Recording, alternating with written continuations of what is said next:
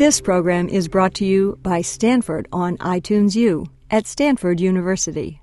Please visit us at itunes.stanford.edu. I'd like to welcome you all here today um, and thank you for coming. I'm Catherine Jollick. I'm the acting director of the Forum on Contemporary Europe. And I'm very pleased to welcome you here today to our event, which is co-sponsored by the History Department, the Stanford Law School, and the Center for Russian, East European, and Eurasian Studies. Uh, we stand today really at another crossroads in the very uh, protracted and tumultuous process of the disintegration of Yugoslavia. Um, since 1999, of course, Kosovo has been under the administration of the United Nations. Um, but with its status left unclear, it's, it, it has been recognized as a really uh, invi- in, uh, viable, unviable situation for a long time now. Um, negotiations have happened several times, the latest round ending uh, at the end of November. And in, um, on December 10th, the, um, the so-called Troika, the mediators from the UN, uh, excuse me, from the EU, the United States, and Russia, made their report to the United Nations that negotiations were really at an impasse uh, and no solution could be mutually agreed upon. Uh, the new Prime Minister of Kosovo, Hashim Thaci, has pledged to lead Kosovo to independence soon, uh, although in, uh, with coordinating, coordinating his um, actions with the EU and the United Nations. Uh, but of course, Serbia and Russia, its ally, continue to voice their um, objection to any uh, program for independence, be it supervised or not, for Kosovo.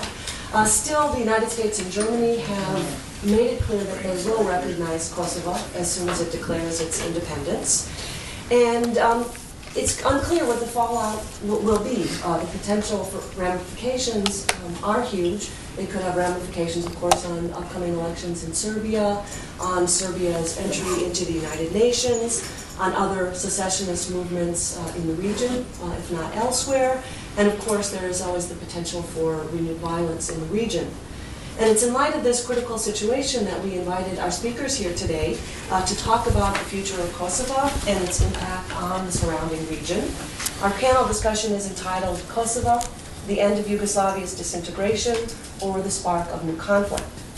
So I'd like to start out by introducing both of our speakers and then have them both speak uh, for approximately 30 minutes and then we'll open it up for questions. Our first speaker is um, Elez Biberaj. He's currently the Eurasia Division Director of the Voice of America, where he has worked for 27 years uh, in various capacities as the head of the Albanian service and as the uh, Director of European Division Writers and Researchers. Biberaj has a PhD in political science from Columbia University and is widely recognized for his expertise on Eurasian affairs and U.S. foreign policy objectives in the region. Besides writing many articles, he has author, authored three books on Albania. Um, they are called Albania and China, A Study of an Unequal Alliance, Albania, A Socialist Maverick, uh, and Albania in Transition, The Rocky Road to Democracy. Our second speaker is Obrad Kesic, a senior partner with TSM Global Consultants. Mr. Kesic has been working with governments and with non-governmental organizations in Southeastern Europe for over a decade. Um, and he also serves as a consultant on Balkan affairs for various U.S. and international organizations and agencies. With well-recognized uh, expertise on the region, he has provided analysis and briefings for the U.S. Department of State, the, the um, Department of Defense, and the U.S. Information Agency, and he's a frequent commentator on Balkan affairs in U.S. and international media. Mr. Kesic has a long list of published articles and essays on Balkan affairs and on U.S. policy toward the Balkan states. So please join me in welcoming our two speakers.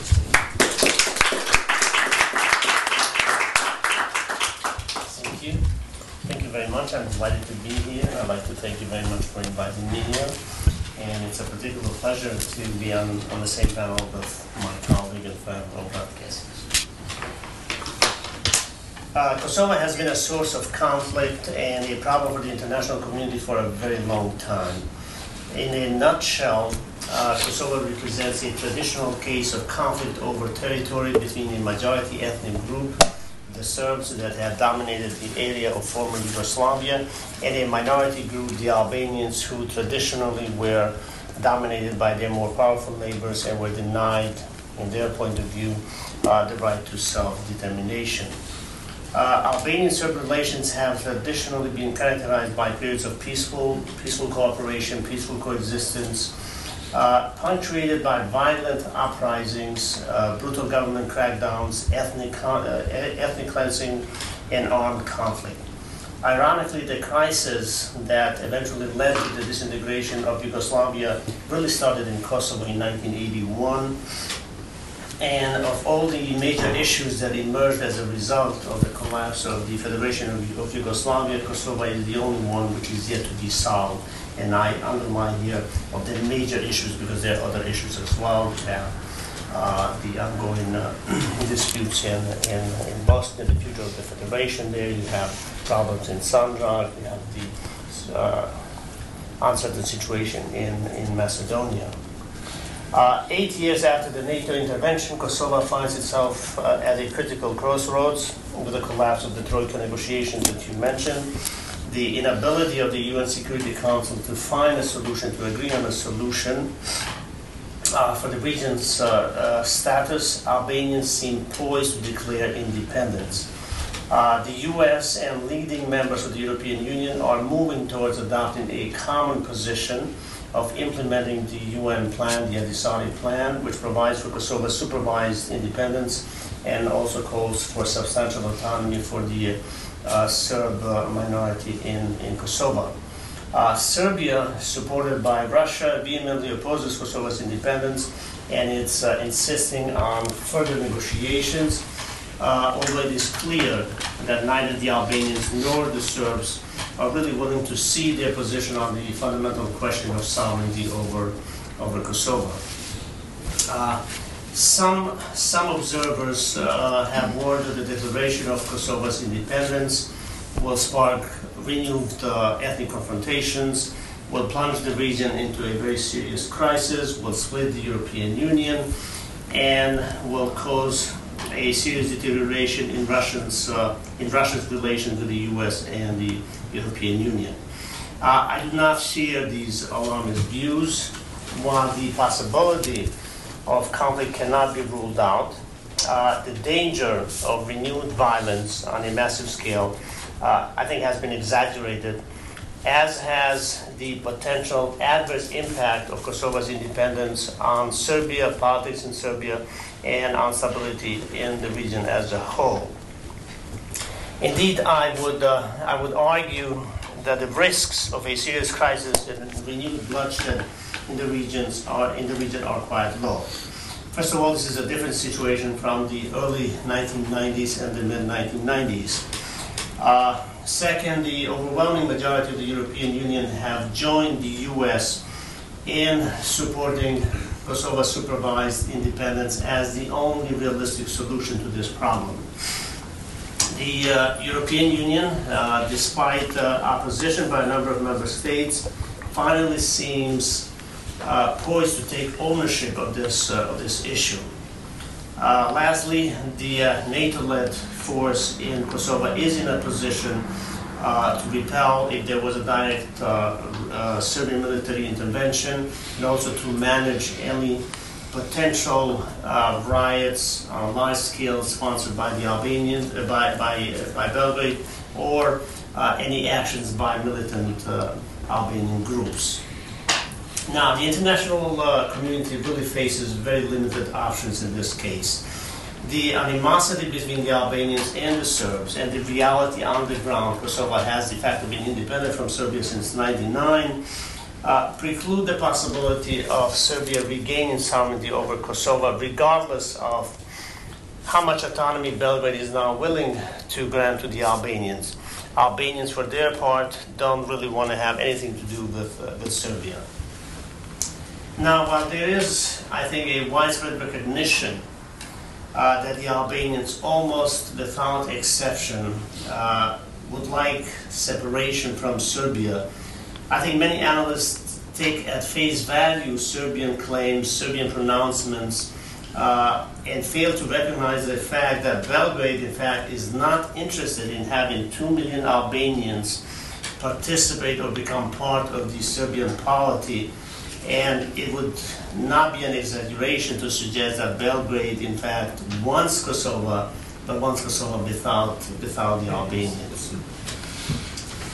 If the possibility of Kosovo remaining part of Serbia is excluded, and I think almost everybody agrees with this, almost everybody, then there are only two other options which short of partition, which publicly has been ruled out by both sides and by the international community.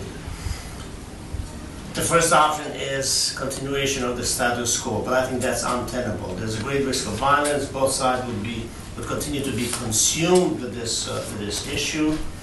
Uh, uncertainty about the future status of Kosovo uh, would, would remain a major source of instability because of the potential for significant violence in Kosovo, which then could spread to Albanian parts of Macedonia, southern Serbia. Uh, the Kosovar leadership is under tremendous uh, uh, domestic pressure. Uh, and I also don't see how the status quo really would serve the interests of the local Serbs in Kosovo and the interests of, uh, of Serbia. The second option is what the U.S. is supporting right now, and that is the supervised independence as enshrined in the Ahtisaari Plan. Arguably, the Ahtisaari Plan uh, presents the most creative compromise possible under, under these conditions, under current conditions. Uh, the plan envisions a phased transition to independence supervised by an uh, EU representative and protected by the NATO-led force, the KFOR. The Ahtisaari plan provides for far-reaching rights and substantial autonomy for Serbs in Kosovo, provides for protection of Serb Orthodox holy places, and it also provides for very special relations between Belgrade and uh, local Serbian, Serbian communities. Now, if this plan were to really be implemented the way it is written, it would be fantastic, but then implementation is a separate, it's a almost totally separate uh, issue. Uh, Albanians have accepted the, uh, the Ahtisaari plan, although this plan, in fact, legitimizes ethnic based divisions in Kosovo and places very significant limits on the sovereignty of the uh, newly emerging state. Uh, this is a defining moment not only for Kosovo and Serbia, but for the Balkans in general. Albanians and Serbs have been, for too long, have been held hostage by the status issue. And they need closure if they're really uh, to move ahead, develop a new bilateral and regional relationship, and eventually uh, join the European Union. It would have been highly desirable, I think everybody agrees on this, it would have been highly desirable if the Kosovo decision were sanctioned by the UN Security Council, uh, because this would have simplified recognition of the new state and it would have made it much easier for Serbia to accept the decision. Uh, unfortunately, Russia chose to, black, to, to block an agreement in the Security Council. Uh, the U.S. and the major European powers, unhappy with, uh, with uh, the Russian president's, uh, with Putin's uh, belligerent posture, were unable or unwilling to offer Russia some trade-offs for a Russian abstention or endorsement of the Security Council resolution which would have recognized Kosovo's supervised independence. So this is where we are now. The transition from the current situation to an independent Kosovo will not be easy. It will not be easy, but I think it is manageable. After years of indecision, uh, we now have the United States and the major European powers finally mustering the political will to address uh, this issue, which is the last major conflict, really, unresolved conflict in, in the Balkans. In close coordination, uh, the US, the major European powers, and the Albanians have taken serious steps that have laid the groundwork for the Pristina government to declare independence based on the Ahtisaari plan. After the unsuccessful uh, conclusion of the Troika mediation efforts, the US and its allies concluded uh, that all efforts to reach a negotiated solution have been exhausted and that supervised independence was the only, uh, the only solution on the horizon. In a highly significant move, uh, NATO's foreign ministers uh, meeting in Brussels last month on December 7th, uh, and I think this was very, very significant. This was the first step. Uh, the foreign ministers agreed uh, that the existing UN mandate, Resolution 1244, will continue to be valid even after Kosovo declares independence. Uh, this way, uh, the U.S. and its allies are now arguing that this provides the legal basis uh, for the continued presence of KFOR and for the replacement of UNMIK, the UN administration in Kosovo, with a uh, European Union's uh, civilian mission. UN uh, Resolution 1244 does not specifically prevent the declaration and recognition of Kosovo's independence. But this is where we have a change in the U.S. position. Until very recently, the U.S. Uh, position was that uh, Resolution 1244 had to be replaced with another resolution. So we have a shift in this policy now, and the U.S. position is that this resolution uh, does not prevent movement on addressing the issue. Now, Russia and, of course, Serbia object to this interpretation, this new interpretation of the UN mandate, uh, but uh, they have limited uh, options because Resolution 1244 cannot be changed or can only be changed or replaced if all five permanent members of the Security Council uh, agree.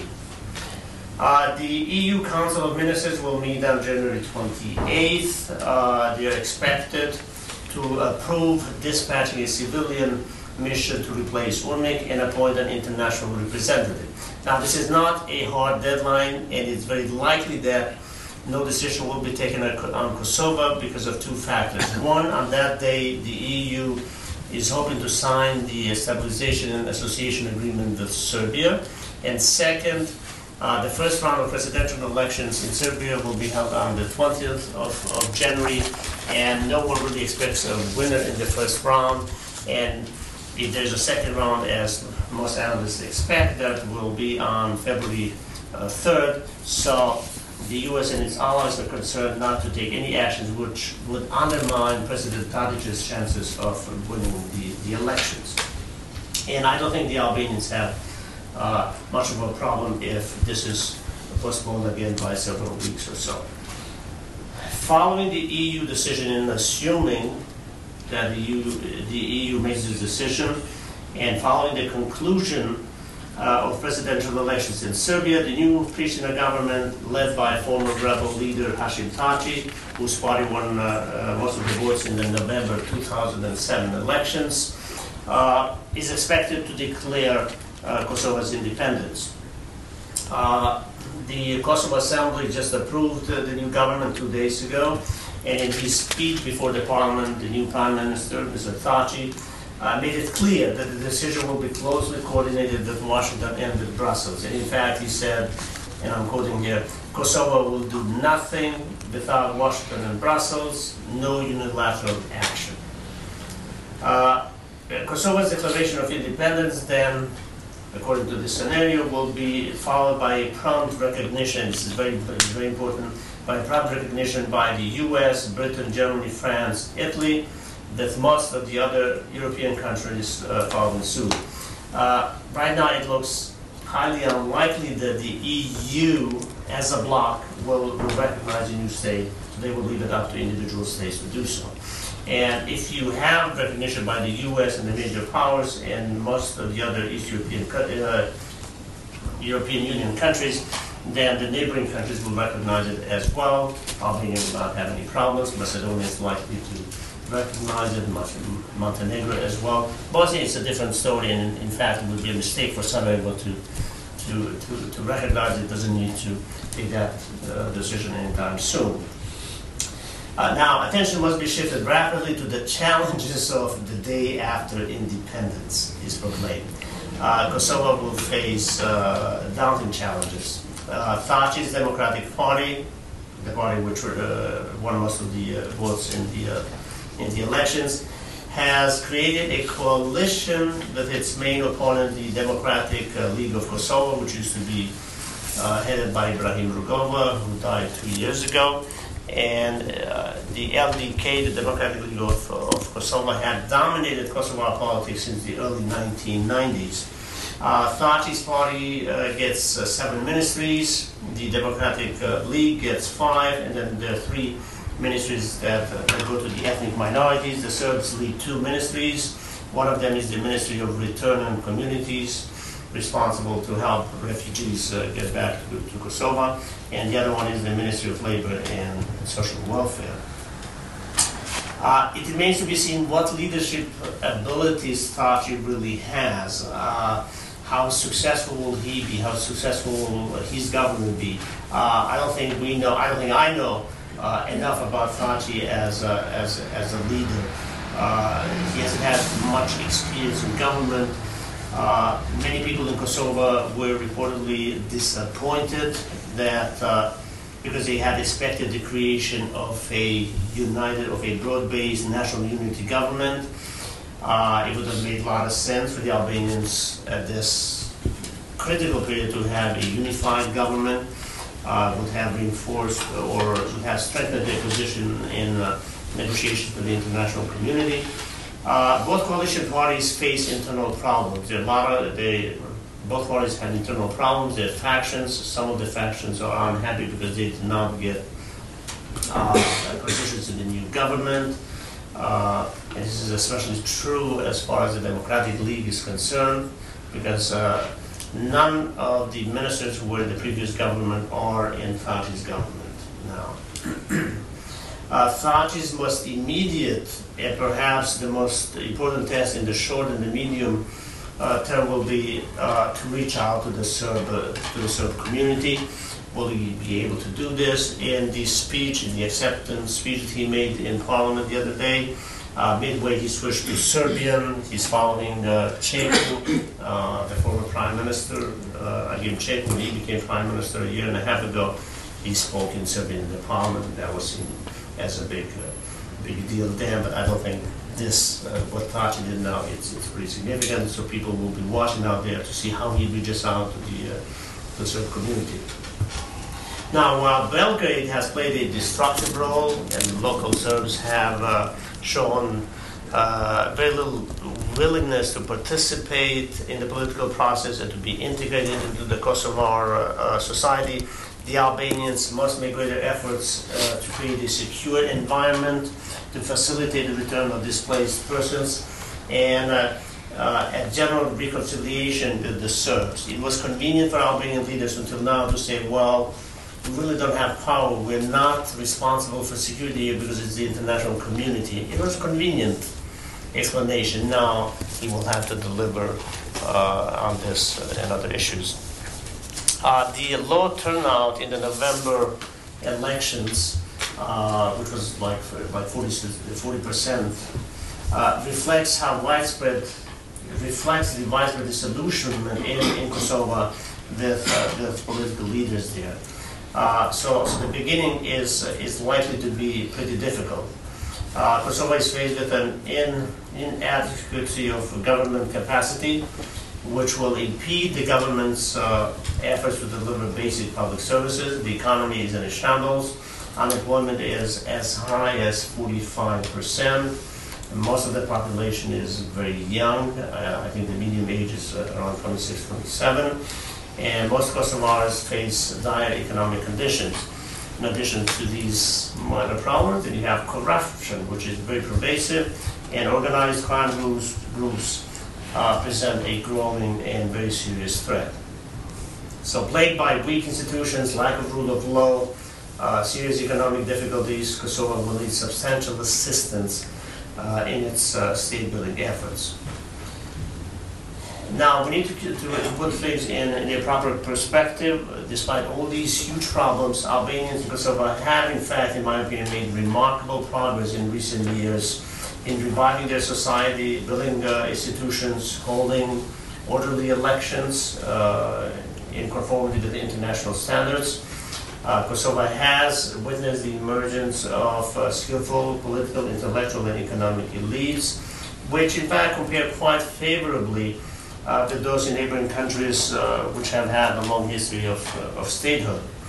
Albanians have shown a high degree of commitment, enthusiasm, uh, and drive to reach the objective of an independent state, and they are awaiting the declaration of uh, independence with great anticipation.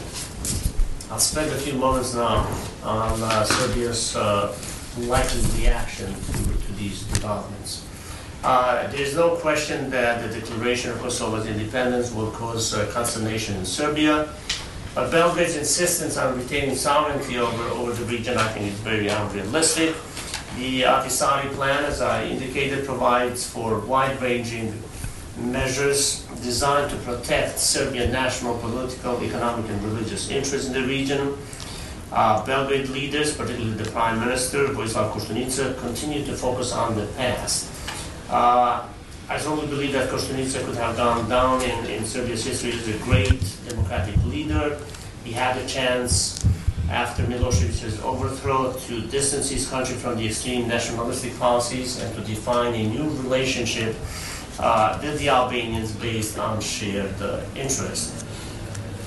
Belgrade is, uh, has chosen to ignore the long and troubled history of Serbia's harsh misrule of the Albanians and the reality on the ground. Again, since 1999, Kosovo has de facto been independent of Serbia. But Albanian problems are not limited to the Milosevic era, and this is where many foreign observers make a mistake. Uh, even if Milosevic had not existed, I think Albanians would have come to a head on this issue. This is an issue about who controls Kosovo. It's a, it's a typical territorial conflict. uh, so, so these problems go back to, to Kosovo's forceful incorporation into uh, what became Yugoslavia at the beginning of the last century, the harsh persecution of Albanians between the two world wars and during the communist period. Uh, there were so many missed opportunities to peacefully solve this issue, but it didn't work.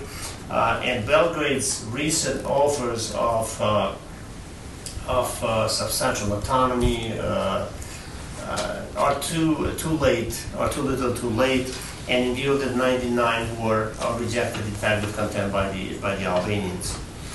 Uh, Belgrade, in, in its uh, in its position, has been emboldened by by the support it has received from from Russia. Uh, instead of playing the role of a reliable, responsible partner and a peacemaker, Russia, Russia chose to obstruct the process. Uh, Russia is seeking political and economic dividends uh, uh, from its consistent support for Serbia in the face of growing U.S. and EU consensus on, on this issue. Uh, Russia, Russia's position, Russia is trying to boost its position in the international arena. it's hoping, or was hoping, to drive a wedge between the U.S. and Brussels. It was also hoping to, re, to, and I think this is pretty significant, to derail Serbia's integration into Euro-Atlantic institutions and also to open doors to, to open the doors for Russian firms to invest in Serbia uh, in Serbia's strategic uh, sectors. Uh, Gaz, Gazprom, the, uh, the state-owned Russian uh, gas company, has offered to purchase Serbia's largest uh, energy company, the Petroleum Industry of Serbia, NIS.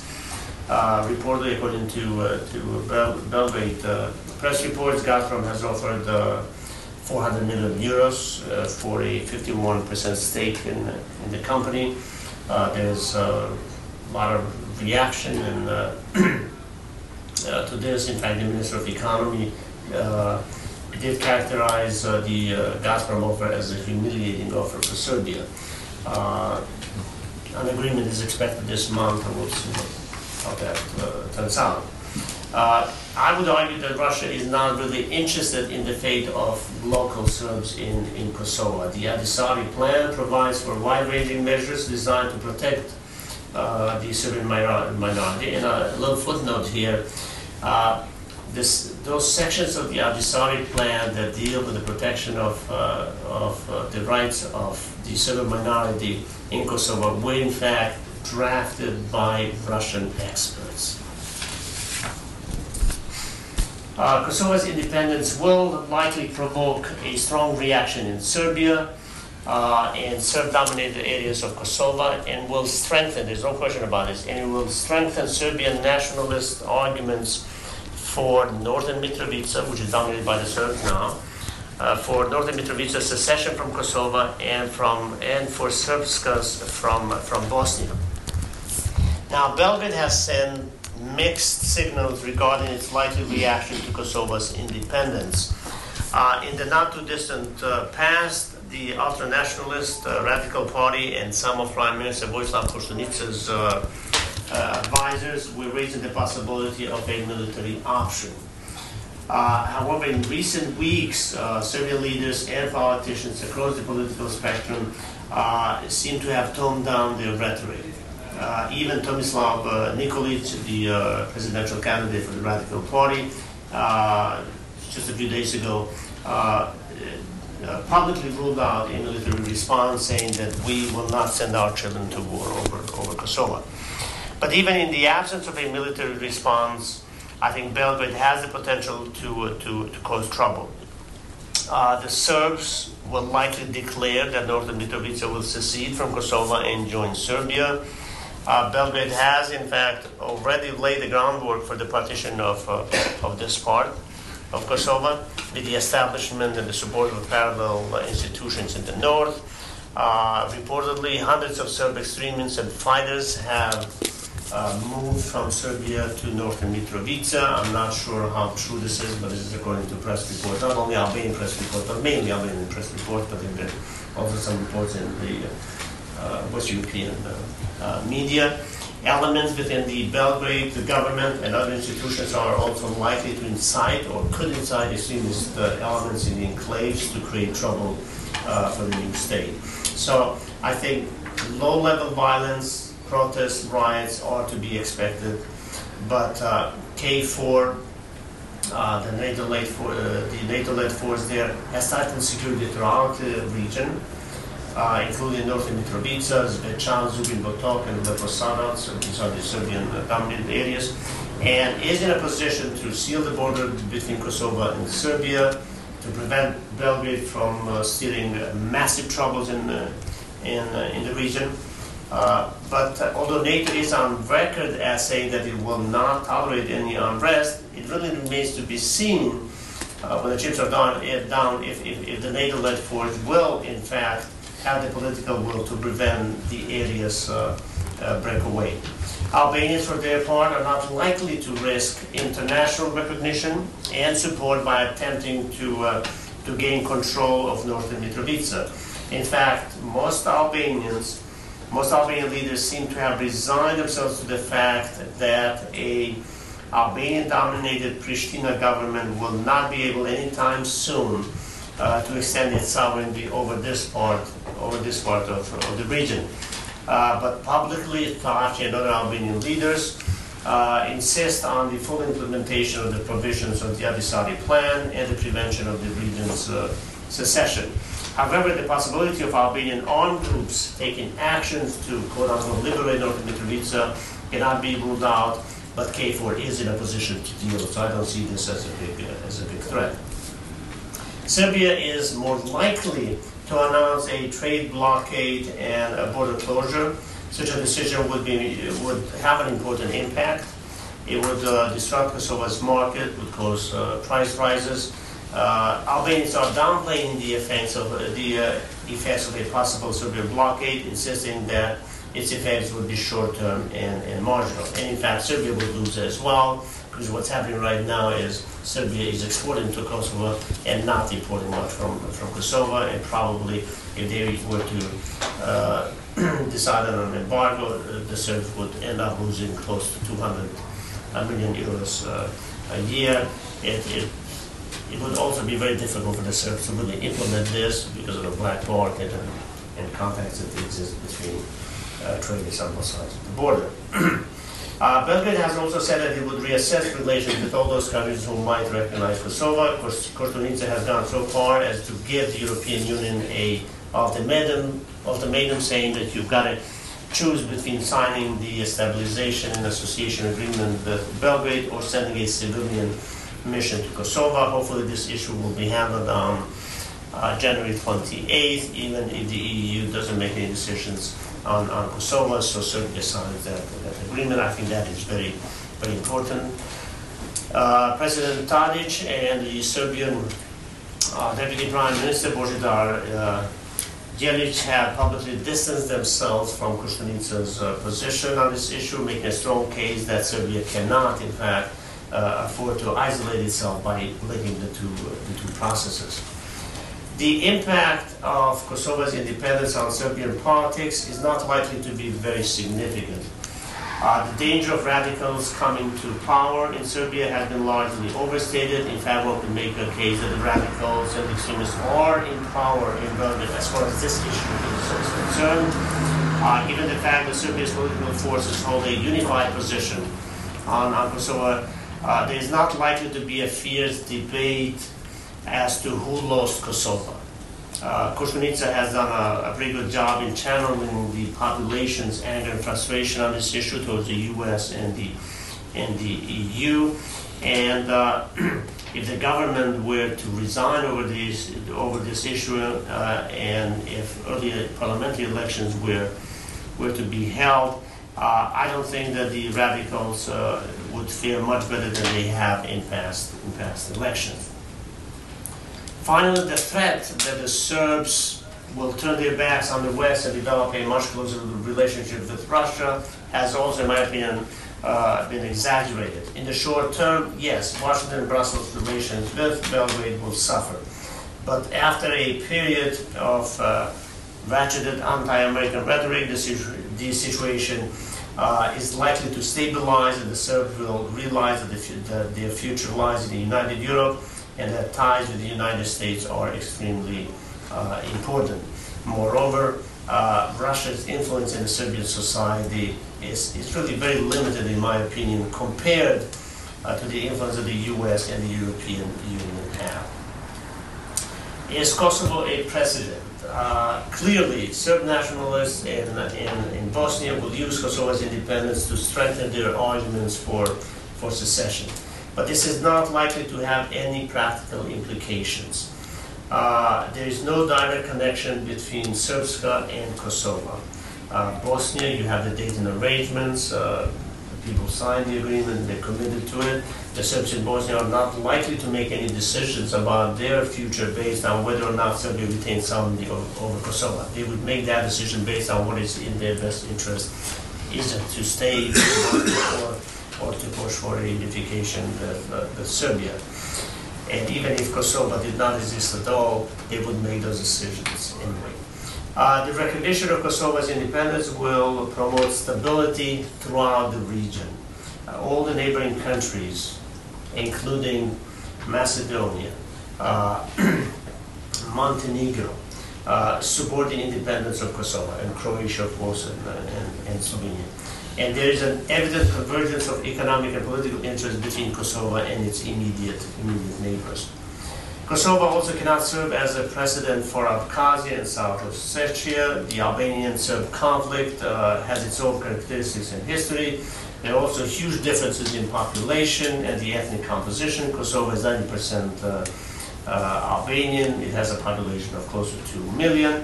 Abkhazia has a population of some 200,000, with Abkhaz making up for less than 50% of the population. South Ossetia has a population of only about 50,000. But regardless of what happens to Kosovo, Russia, as it has done in the past, would use Abkhazia and South Ossetia as a card to force Georgia back in its fold and to attempt to force uh, Tbilisi to toe Moscow's foreign policy line. The question here is, what would Moscow really gain by formalizing these, these uh, secessions? And it's only Moscow that can really answer this, this, this question. Uh, Serbia claims, uh, uh, and I'd like to spend a little time on, on this issue, Serbia claims that Albanians in Kosovo are pursuing a greater Albania policy and that they are likely to establish, to establish an Islamic state in the heart of Europe. Now, both these claims are Serbian constructs to really attempt to delegitimize Albanian aspirations. On the first point, uh, with the exception of very small extremist groups, Albanians in general and their leaders in particular uh, do not advocate unification of Albanian territories into a single state. Albanian political elites have laid out a forward-looking pro-Western agenda of regional cooperation, uh, Euro Atlantic integration have become the keystones of uh, Albania's uh, of Albanian politics. Uh, there seems to be a general recognition that any plans or any steps taken to create a greater Albania would profoundly affect Albanians' relations with the international community and that the Albanians would really be the biggest losers and would be marginalized in the region. But Albanian attitudes and policies could shift radically if uh, if the Kosovo issue is not resolved in a, in a way that would meet minimum Albanian demands, if there was in fact a partition of the region by Serbia, then this, I would argue, is likely to lead to closer inter-Albanian cooperation and coordination of activities and would strengthen those forces who are in favor of Albanian reunification. On the religious issue, the overwhelming majority of Albanians in Kosovo are Muslims. Probably more than, than 90% are Muslims. In Albania, the figures are different. Uh, none of the censuses taken in recent decades uh, took into account religion.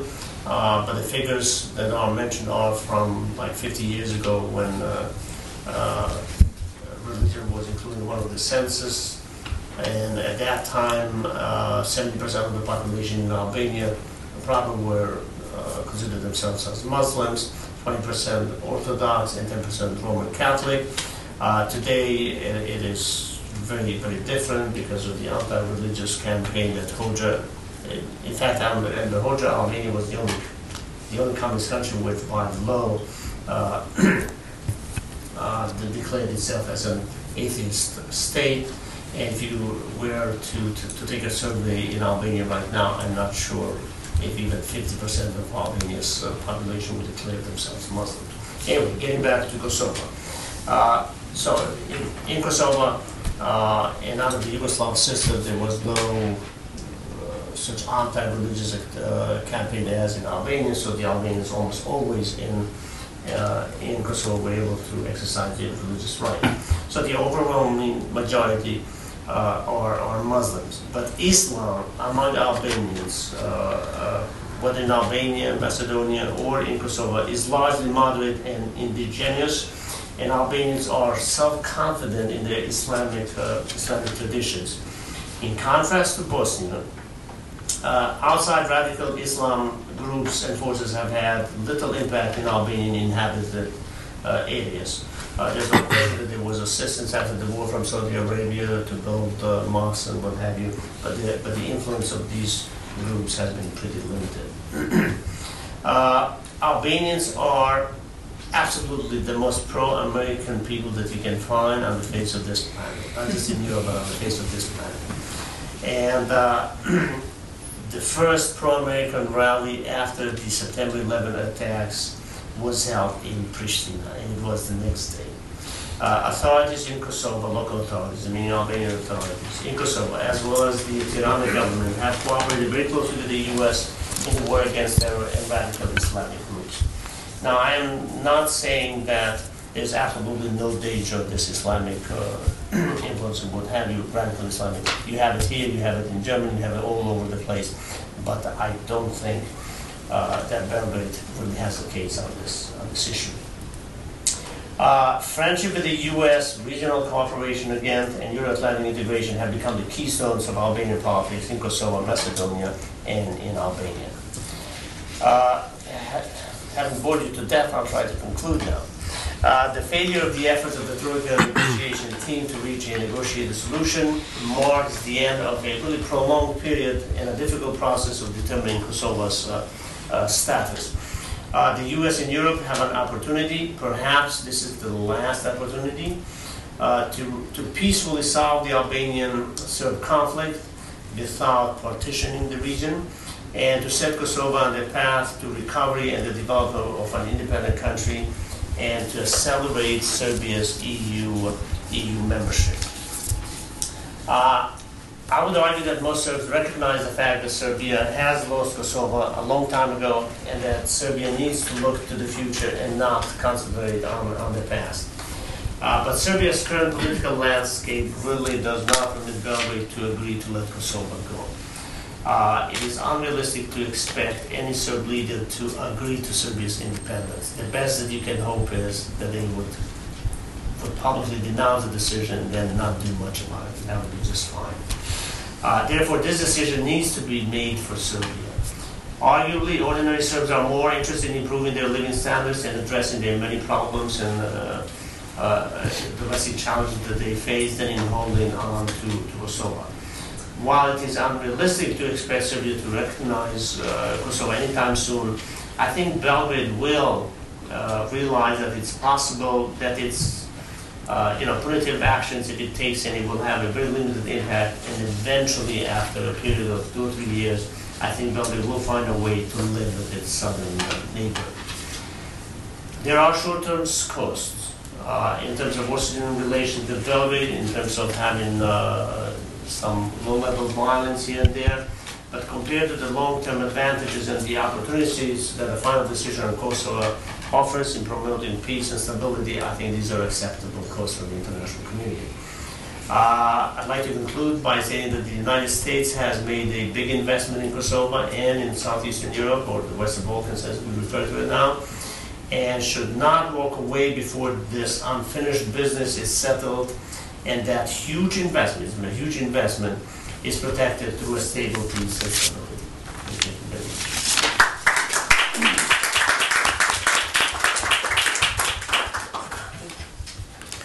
Uh, thank you. It's a pleasure to be here.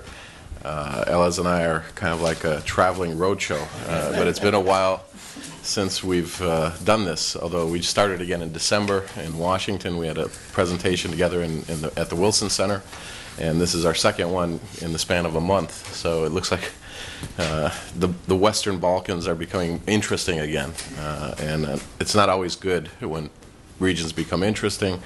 Uh, I have a little bit. Uh, there's going to be overlap, obviously, between what Elez has just laid out and what I have to say, but I have a little bit of a different perception on this issue. I have to be honest with you. Uh, I'm less concerned about whether Kosovo should be independent or not. In fact, I'm not going to make a case one way or the other.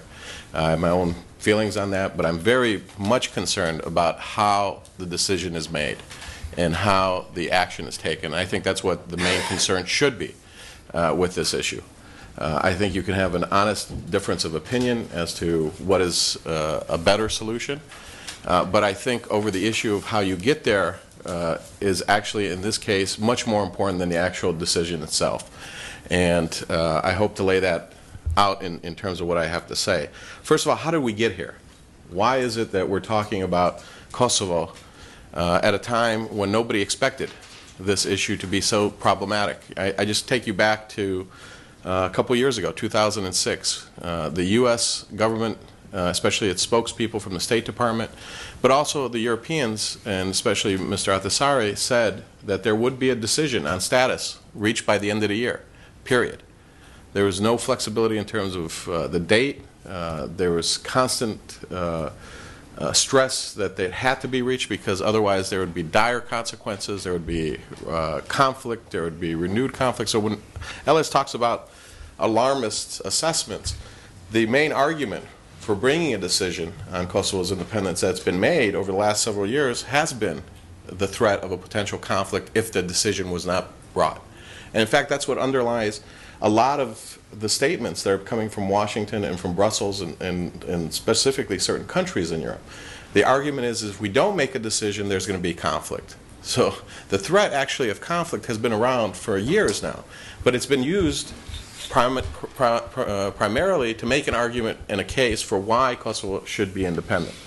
Uh, so why is it that there not only did uh, a decision not get made at the end of 2006.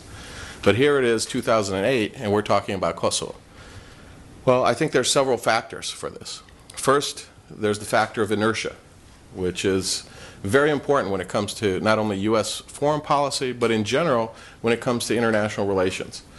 Uh, after a period of crisis, there's a period of inertia that sets in, especially when there's an issue that isn't of prominent importance to national interests uh, and I would argue very much that Kosovo has not been an issue of vital, especially American national interest. Uh, now, this is changing. It's becoming very important. I'll come back to this. But because this issue was not very important, uh, what we've seen is an inertia that set in from the late 90s that lasted to about 2005, which basically said, why rush things?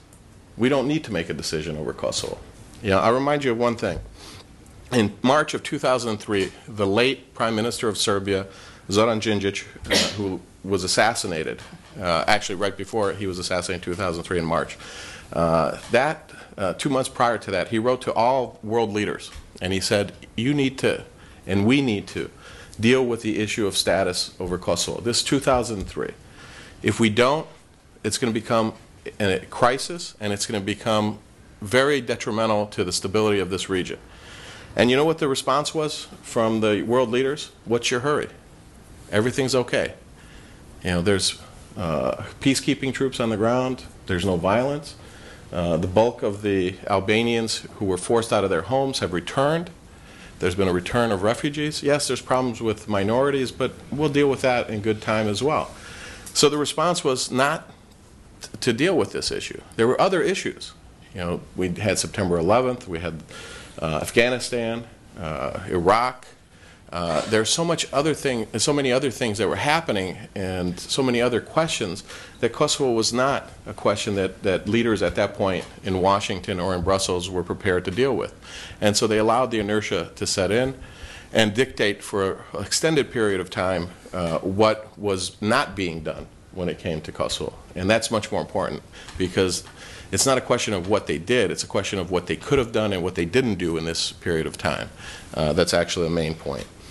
Uh, secondly, I already said Kosovo was overshadowed by other events. But third, I would argue very much that Kosovo is an example, unfortunately, uh, there are many of them, of failed U.S. diplomacy.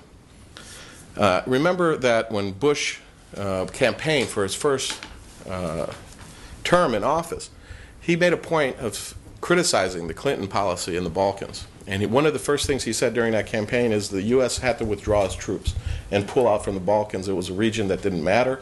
There were many more uh, important regions that had to be dealt with, and that this was a frivolous use of resources, especially of troops, American troops.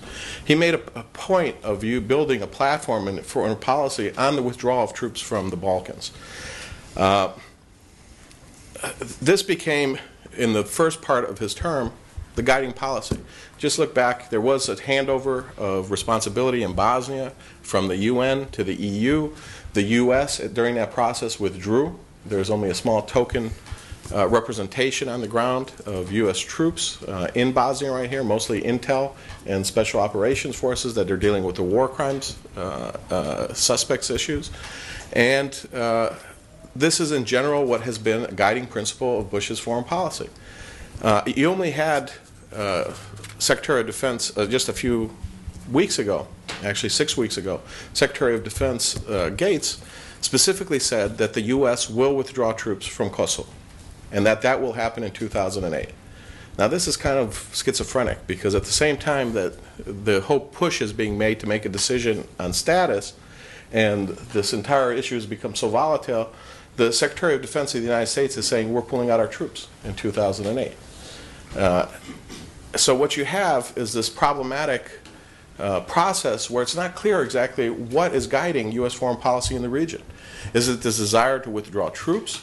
Is it a desire to see uh, some specific policy outcomes in the region? Uh, and as a result of that, what has happened is that given everything else the, that has overshadowed Kosovo, diplomacy was put on a hold when it came to Kosovo. It was taken for granted that the Serbs would reluctantly agree to this process because, after all, it was Milosevic who lost Kosovo, not the democratic opposition, and they were in power. And it was especially taken for granted that Russia would accept whatever the, uh, the U.S. wanted to be done and the Europeans what they wanted to be done with Kosovo. Uh, that's much more important than the, the previous question because the U.S. always felt, especially policymakers in Washington, that even if the Serbs didn't agree, it didn't matter because the Russians would agree. So, what could the Serbs do if there was a unanimous decision, consensus within the Security Council? They would have to go along with it. Well, when Russia didn't go along with it, everything fell apart. There wasn't a plan B. Uh, and this is a big problem. Uh, this is part of what I have, over the years, uh, been criticizing as being a hubris in our foreign policy here in the United States. There's this idea that because we are the United States, because we, in our minds, we're the sole superpower, that what we say goes, and that that, that is the only option. So when the first discussions over Kosovo status began, the, the way this was presented in Belgrade was you only have one choice, and that is independence for Kosovo. There's no arguing about this. That's what's going to happen. You just have a choice of whether you're going to go along with the plan or be a problem. The same approach was used with Moscow. Now, I don't have to tell you how well this works because we have numerous examples of what the problems are when we, uh, when we uh, deal with the world in this very arrogant way. Uh, the other problem, when you add to this, that brought us to this point, is that Kosovo has constantly been dealt with in a vacuum. And this isn't unique to Kosovo when it comes to the, disintegration of the former Yugoslavia, but it's, it's become uh, one of the underlying problems of why uh, we have to constantly deal with these type of conflicts in the region. That is, we approach them as if there's nothing else around them, that this isn't a part of the disintegration of Yugoslavia. You know, Elez talked about how this was the final chapter in that disintegration. I'm not as optimistic. but but you, you, know, at the same time, we're, we're having it both ways. We're talking about it as being a part of that overall process, but yet we're talking about it being unique. Now, you can't have it both ways. Everything, by definition, is unique. Yeah, right? Everything. But there are similarities, and there are linkages that we have to address. You cannot address the issue of Kosovo without looking at the broader region as a whole. You cannot address Bosnia and the problems in Bosnia without having to have a look at Kosovo. One of the biggest problems with the Dayton Accords is that it was decided not to deal with Kosovo at that time. And I think this is something we can agree, both agree upon, that that was a mistake. But it was a realistic choice that was made because they were afraid they couldn't get the Dayton Accords if they dealt with Kosovo. They didn't want to invest any more time or effort in trying to deal with this problem at the same time of trying to bring the war in Bosnia to an end. I think uh, that now what we're seeing is a continuation of this very narrow view of the Western Balkans and in particular of the former Yugoslavia. Now, having said uh, kind of a, a, thumbnail sketch of how we got here, why is it that the Serbs don't believe the U.S.? And when it comes to the pronouncements over Kosovo, that this is going to be the final chapter, that this is going to be the end of the process of disintegration, that there are other territories in Serbia that are safe, that Serbian sovereignty will be respected. Uh, well, there's several reasons for that. The first is that the Serbs had been told for a very long time that their only problem with the world was the regime of Slobodan Milosevic. They were told if you get rid of Slobodan Milosevic, you will be welcomed in the family of nations, you will be welcomed as an equal member, you will be treated as an equal member, and you will take a significant step at becoming a democratic part of Europe. Well, the Serbs took those statements at, its, at the word. They took to the streets. First, they took to the ballot, and then they took to the streets, and Milosevic was overthrown. The Serbs have buried Slobodan Milosevic. But many in the international community would prefer, it seems, that he were still alive because it's easier to deal with problems like Kosovo if you could present it as being black and white. But now we have a situation where nobody challenges the statement that Serbia is a democratic state. Europe says it. In fact, they're talking about accelerating the process of having Serbia join the European Union. The U.S. says it. There are problems, but for the most part, everybody agrees. Serbia is a democratic state. The problem is that it's not being treated as a democratic state. So the citizens are being sent a message that says, yes, you got rid of Milosevic, he was the number one problem, but you haven't paid the check yet for everything that happened. So they said, well, these guys are Democrats. They're your friends. They're the ones who are in power now. So was Milosevic right when he said it wasn't about him, it was about territory? That you actually wanted to destroy Serbia? This is uh, very much underlying the credibility of the democratic leaders within the country and the democratic institutions that are very fragile and very uh, young in, in Serbia. Secondly, there, there has been a failure since 1999 when NATO went into Kosovo to protect, to protect Serbs and other non-Albanians in Kosovo. There have been several thousand minorities, including Serbs, who have been murdered in this period of time up until now. Over 150 churches and monasteries that have been destroyed. Uh, over 10,000 homes that have been burnt down uh, and destroyed. Uh, there has been a very small uh, return of non Albanian refugees that were forced to flee during this period of time to their homes. And this was one of the major promises that was made to the Serbian people after the bombing. They were told that NATO would protect Serbs and other non Albanians in Kosovo. It has not happened. So they have very little confidence that just because a plan on paper that was put together, Martti Ahtisaari says this is going to happen, that it would happen now. Third, there was a policy that was put in place in 1999 when NATO came into Kosovo, and it was announced in, with great fanfare. That policy was called Standards Before Status. That meant that there had to be certain standards that were met in terms of democratic governance, terms of protection for minorities, and for um, uh, national groups in Kosovo, and that there had to be progress in establishing the rule of law before the issue of status would be dealt with. And in fact, this was the main argument that was given to the late Prime Minister Djindjic why it wasn't time to deal with the Kosovo issue. Because there was a response that said, you know, these standards haven't been met yet, so let's just wait. You know, take your time. It's not a big issue. We'll meet those standards, then we'll come back and deal with this. Problem is, standards have never been met.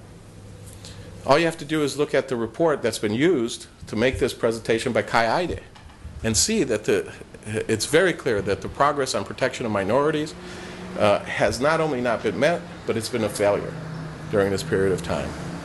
So the Serbs look and they say, hold on a second, you had a policy that said standards and then status, then you changed it. You said, you know what, we need to address this in a different way. We're not doing very well with pursuing standards without status, so let's do it simultaneously. We'll deal with standards and status simultaneous. Standards with status was the slogan. So this lasted for about a year, and then all of a sudden, there was another change. And they were told, you know what? We're going to do something else. It's going to be stat status and then standards. And that's where we are now. So the, there, has been three significant changes in what the Serbs have been told was going to happen with the question of protection of Serbs in Kosovo. And this is essential to understanding why the Serbs do not believe the word of the United States when it comes to the protection of minorities.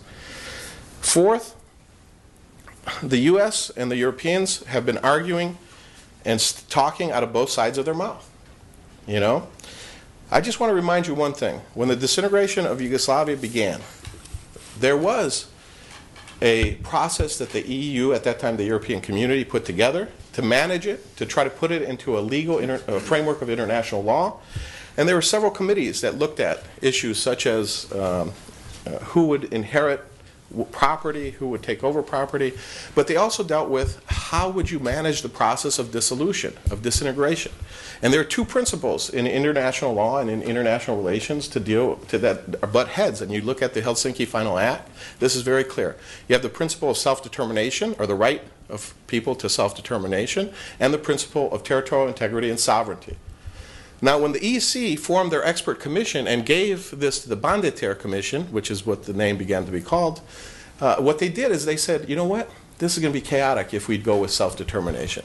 There's going to be no end to the claims of self determination, and it's going to be a uh, continual conflict for the foreseeable future. The best way to handle this is to use the principle of territorial integrity and sovereignty of the former republics of uh, Yugoslavia. So they gave a legal uh, legal decision or a legal interpretation which said this is the principle that should be used in terms of deciding on recognition of independence in the former Yugoslavia and, and new states. That principle, very specifically in that decision, says that the Kosovo Albanians and Kosovo itself does not have the right to independence and to statehood. Now, the Serbs were not happy at that time when that decision was reached because there were many Serbs who lived in Bosnia, many Serbs that lived in, in Croatia, and they said, hold on a second, you're depriving us of our state. We all lived in one state. Now you're saying you're going to go recognize these republics. That was never uh, the intention of the Yugoslav constitution.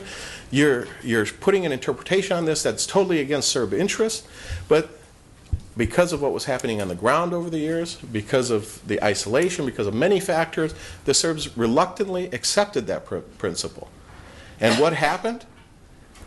Now the Serbs are being told, you know what? Remember that principle of territorial integrity and sovereignty? Well, we're making an exception. And in this case, it's Kosovo. The Albanians in Kosovo have a right to self determination. This is a unique case. Problem is, is why is this a unique case? If you're giving one people the right to self determination, you could have done that in 91, and the Serbs would have been happy. They wouldn't have been happy with the Albanians getting a right in Kosovo, but they would have been ecstatic about Bosnia and Croatia. But you're changing the rules of the game when it again again when it's to the detriment of Serb interests, and they are so that's another reason why uh, they're unhappy. In addition to this, speaking out of both sides of the mouth, the Serbs were told creation of ethnic states is a no-no. Multi-ethnicity, multiculturalism, that's the way to go. And those type of states are the only type of states that have a democratic future in Europe. Now the argument is being made the Kosovo Albanians will never agree to be a part of Serbia, and that we have to create an ethnic state for them. Again, this is a problem because it goes totally against everything that was said for over a decade. And this is why the Serbs do not believe what's coming out of Washington and some European states. Finally, the U.S. has lost tremendous credibility not a surprise. It happened throughout the world, but it, the Serbs are part of that world. So Iraq, Guantanamo, Iran, the report of the CIA that basically said, you know, all this fuss and fury over the Iranians is based on uh, a wrong premise. They're not building a bomb at this time. So the Serbs look and they say, well, if you're lying on all these issues, why do we? Why should we think that you're telling us the truth? You know, it's a good question. Many people are asking this question uh, globally. So you have all these factors that have played, in, uh, played a part in building a very skeptical and very cynical public view of the motivation of the United States and of Europe when it comes to the Kosovo question. Now, what is the danger?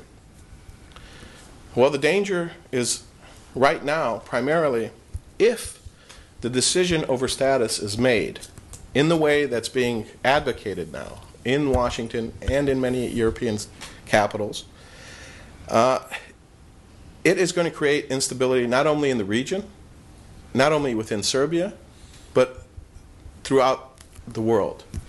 And why? First of all, the argument that this is a unique case.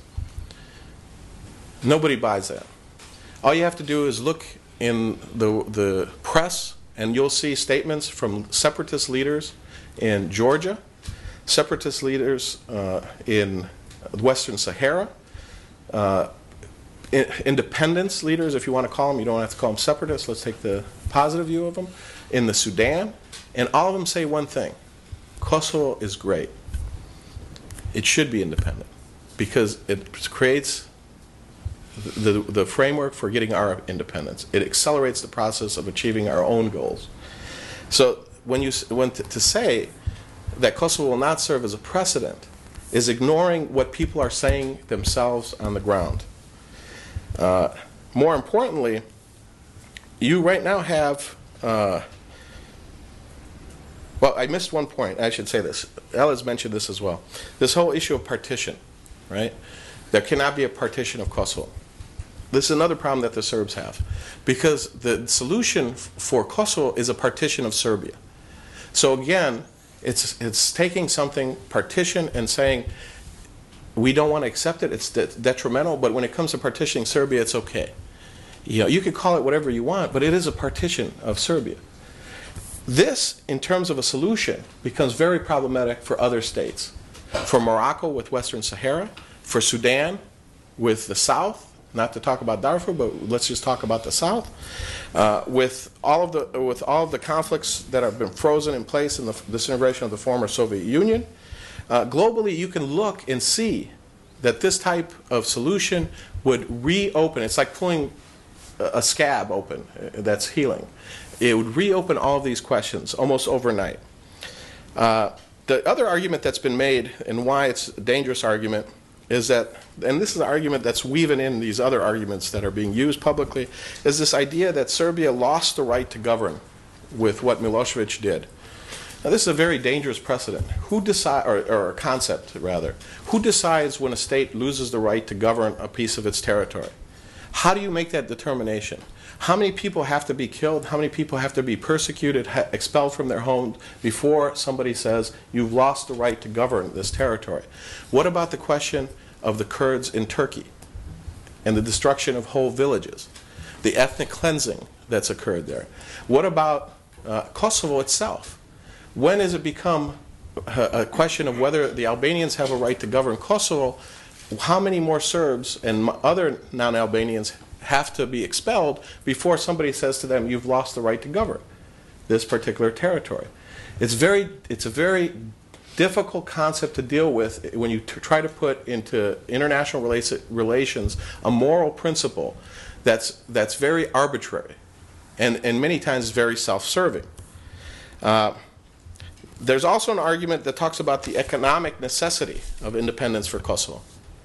Now, I deal with this on a daily basis. I deal with investors all the time. I think this is one of the uh, easiest arguments to show as being hollow. Investors don't care who governs a territory or a state. What they care about are three principal things. Number one is stability. Number two, rule of law. Will their investment be protected? And number three, return. Nobody has ever asked me which political party governs. What are are they pro-West? Are they anti-West? Are they reformers? Anti-reformers? Uh, do they uh, are they do they kneel or do they cross themselves with three fingers or with four fingers? Nobody asks these questions when it comes to business. A good example of that one of the most thriving business relationships right now over the last three years in the Balkans has be- been between Serbian businessmen and Albanian businessmen in Albania.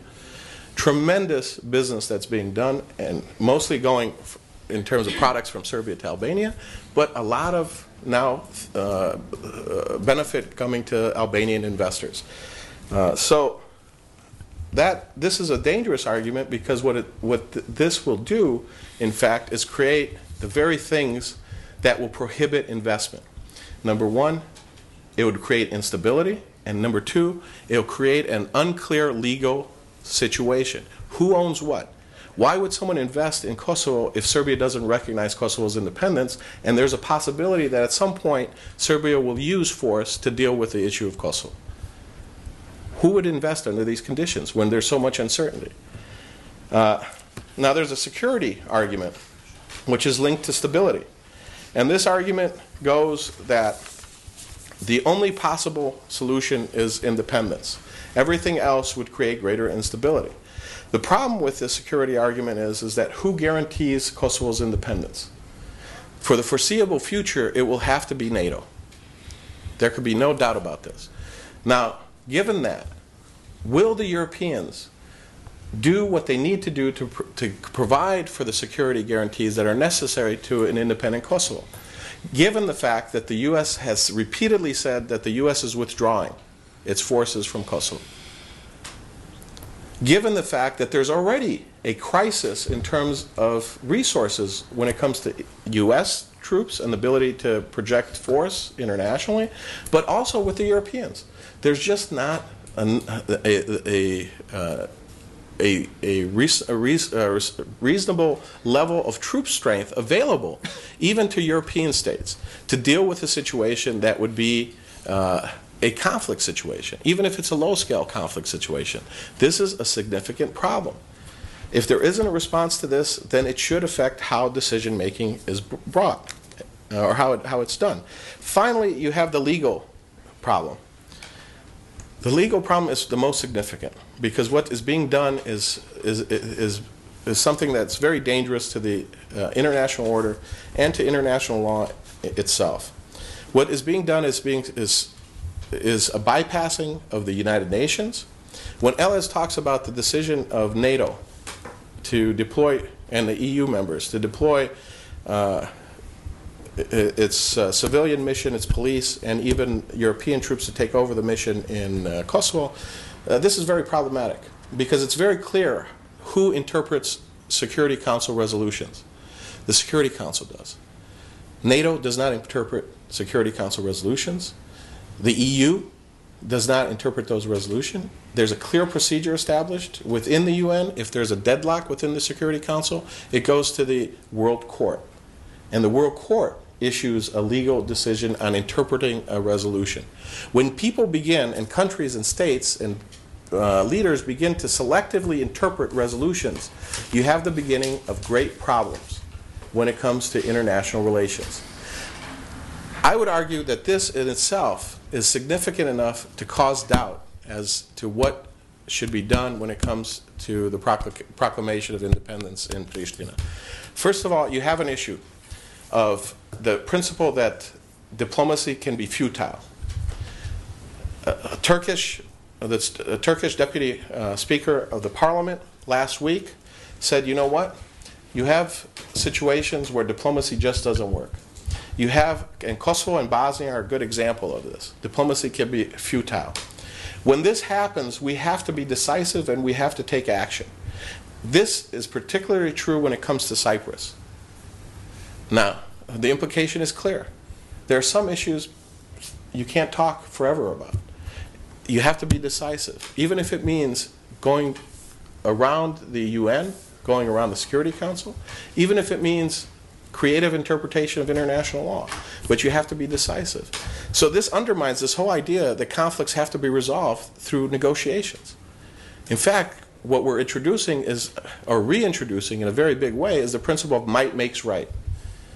I'm not quite sure we want to reintroduce this principle in a big way and bring it in this manner on the world scale, on the world, world stage. Uh, you also have a great problem when it comes to uh, uh, when it comes to the other message that's being weighed, and that is to countries that have separatist movements within their borders. Let's like look at Sudan. The Sudanese government is looking and they're saying, "You want us to deploy this peacekeeping troop? How do we know once you're on the ground that you're not going to do to us what you're doing to Serbia?" That is, that you then use deployment and the Security Council resolution that's used for this process of deployment in order to make a case for the separation of our territory from, from our country. It undermines the credibility of UN peacekeeping, and it undermines what up until now was the good faith underlying message of any UN peacekeeping operations or any decision of the Security Council. If you allow individual states to interpret resolutions and international law, everybody will interpret them the way they want and in line with their own state interests and their own personal interests. Now, Elez went over scenarios, so I'm not going to spend a lot of time on that. In fact, I'll skip over that. We can come back to questions. And in closing, why is Kosovo a defining moment? Because I agree with Elez. I think this has become a defining moment. And it's a defining moment for Serbia because Serbia is at a crossroads. You know, we're misusing this term because we're constantly at a crossroads. Every year it seems like we're at a crossroads. But this is an important crossroads for Serbia. Uh, Serbia has pinned, post Milosevic, has pinned its hopes on integration into the EU, less so in terms of NATO, but its joint partnership for peace, and has seen its future and future stability in the framework of a common Europe. What's happening is everything is being undermined by this whole uh, debate over status of Kosovo. And it's not necessarily the issue of independence of Kosovo, because I agree with Elez, even for Serbs, this isn't the, the main issue. It's the way it's being done. You constantly hear, it when you talk to Serbs, this argument that Serbia is being humiliated. That this, this is actually becoming the most important factor. If the Democrats are being treated the same way when they govern Serbia as Milosevic was treated, it undermines the argument that there is a better way, there's a there's benefit from pursuing what the Democrats have advocated within Serbia. It, it's not the radicals so much, the radical party. It's populists who will come after. The danger, you know, I, I wanted to say this earlier, but I'll say it here. You know, only a fool wants war. Only a fool wants war. But only a bigger fool can guarantee that there won't be war. And I know this from personal experience because that's what I was doing in 91. I didn't believe there was going to be war in Bosnia for many reasons. I won't go into it now. But we all know what happened there. Uh, I learned. But when things begin to unravel, I'll tell you what right now, I'm convinced that the leaders in Pristina and the leaders in Belgrade, all of them, do not want war. But I can see several issues, including Mitrovica, which Elez talked about, that can trigger, trigger a war. And not only a war between Serbs and Albanians, but I could see NATO and the EU in the middle of that conflict. I'm not sure that everybody's taking this seriously. Mitrovica is a very important issue. You have European states who agree in terms of recognition of independence, who disagree in terms of what should be done with Mitrovica. the Italians think that Mitrovica should go to Serbia proper. D'Alema has said this publicly. He thinks that Mitrovica should be handled like Trieste after World War II, and the implication being a soft partition after uh, proclamation of independence. I think this is very, very dangerous when it comes to Mitrovica because it's going to be very difficult for any Albanian political leader to accept partition of Kosovo, and it's impossible for Serbs equally to accept the partition of Serbia or Kosovo's independence. So you have a situation where even though everybody does not want war, there are issues that can lead to a serious conflict in the region. The region, the implications, I talked about linkages. Uh, the issue for Bosnia and Herzegovina isn't the issue of using the Serbs using this issue as a pretext. The Serbs will do in Republika Srpska what they think is best in terms of their own interests. But it's going to be very difficult to convince Serbs in Bosnia that they have less rights than Albanians in Kosovo, that the principle of self determination does not apply to them. Uh, it's, it's going to be very difficult to make that case, almost impossible. So, even with the, the statements of the leadership of the Bosnian Serb government saying that they're, they're going to guarantee stability and that it's not going to provoke Kosovo's decision one way or another, will not provoke a reaction, I, don't think that's, that's true. It's going to affect Slovene leadership in the EU because Slovenia has staked its credibility and its authority within the EU on solving this question during its mandate. Uh, and it's going to affect the UN in a significant way. I already talked a little bit about that. We can come back to that. Uh, the EU has the most at stake right now when it comes to this. Once again, the credibility of the EU common foreign policy, if you will, security policy, has been put on the line in the Balkans. And a failure to deliver will greatly undermine it. But trying to deliver in the way that's been proposed is going to create major divisions and fractures within the EU. You already have an inability to decide on the issue of status. You have at least five states of the 27 who are opposed to recognizing Kosovo's independence. Of the other states, you at least half are not happy with this solution that's being pushed.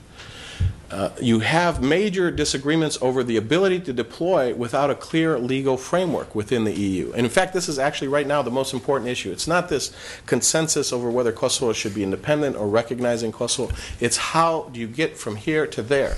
And one of the key ways you get there is the deployment of the EU mission. Without that, it's going to be very difficult to make a decision on recognition. And everybody is sure is under, under, everybody understands this. That's why Belgrade objects so vehemently to the deployment of the mission because they know that totally that ends all discussions over this recognition issue, and that's why they're opposing it. But how you get there, how do you deploy legally, is a very important question. And Germany right now is having major internal problems within the coalition and within the Bundestag over this question because there's a high level of discomfort over uh, the legal framework for deployment and over the legal framework for recognition. I think you have the possibility that governments will fall over this issue in, in Europe, including the German government. Uh, the Germans are very sensitive to the perception that they, that they are putting themselves in the role of occupier once again in the Balkans. And the Serbs have been very clear that's how they will see this deployment without either a new Security Council resolution or agreement with Belgrade. I think the Austrian government is also vulnerable You see this in what's happening with the Chancellor's statement over the last five days, where he said that Austria will recognize. Immediately, the opposition has hit back and said, You're for instability and you're for violating international law. And if this happens, we will hold you responsible. There's not large public support for this because there hasn't really been a public debate in Europe. But people are not very comfortable with this, idea because, for the same reasons the Serbs don't believe Washington and Brussels, European publics have been conditioned that single ethnic states are not the way. Multi ethnicity is the underlying principle, multiculturalism in the EU. And you're abandoning that principle and creating a mono, ethnic state in, with Kosovo. People are not very comfortable with this. The latest uh, editorial is Standard in uh, Vienna hits that very theme about how this is ex exactly the opposite of what the EU should be doing in the Balkans. Russia has staked a lot of credibility on this issue, and this is the problem because everybody has so much credibility at stake, and they've done it themselves. They are the ones who place their credibility at stake, that nobody wants to back down. And this is much more important even than the relationship between Serbs and Albanians. The Serbs and Albanians are like grass when elephants dance or fight. And unfortunately, it's a much used cliche, but in this case, it's very much that. Everybody's looking at this in, in a much broader and much more significant context of their own personal uh, credibility, the credibility of their alliances, whether it's NATO or the EU, and the, their ability to project power. And so it becomes insignificant what Serbs and Albanians want or what they're prepared to do. I, am going to end it here because I see we're well over what we thought we were going to be and uh, leave everything else for questions. You, know, you probably have better questions than uh, what I was going to say anyway. So.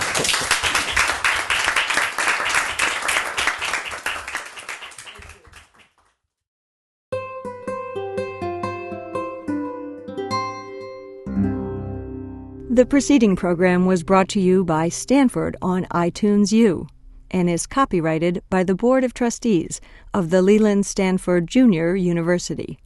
Please visit us at itunes.stanford.edu.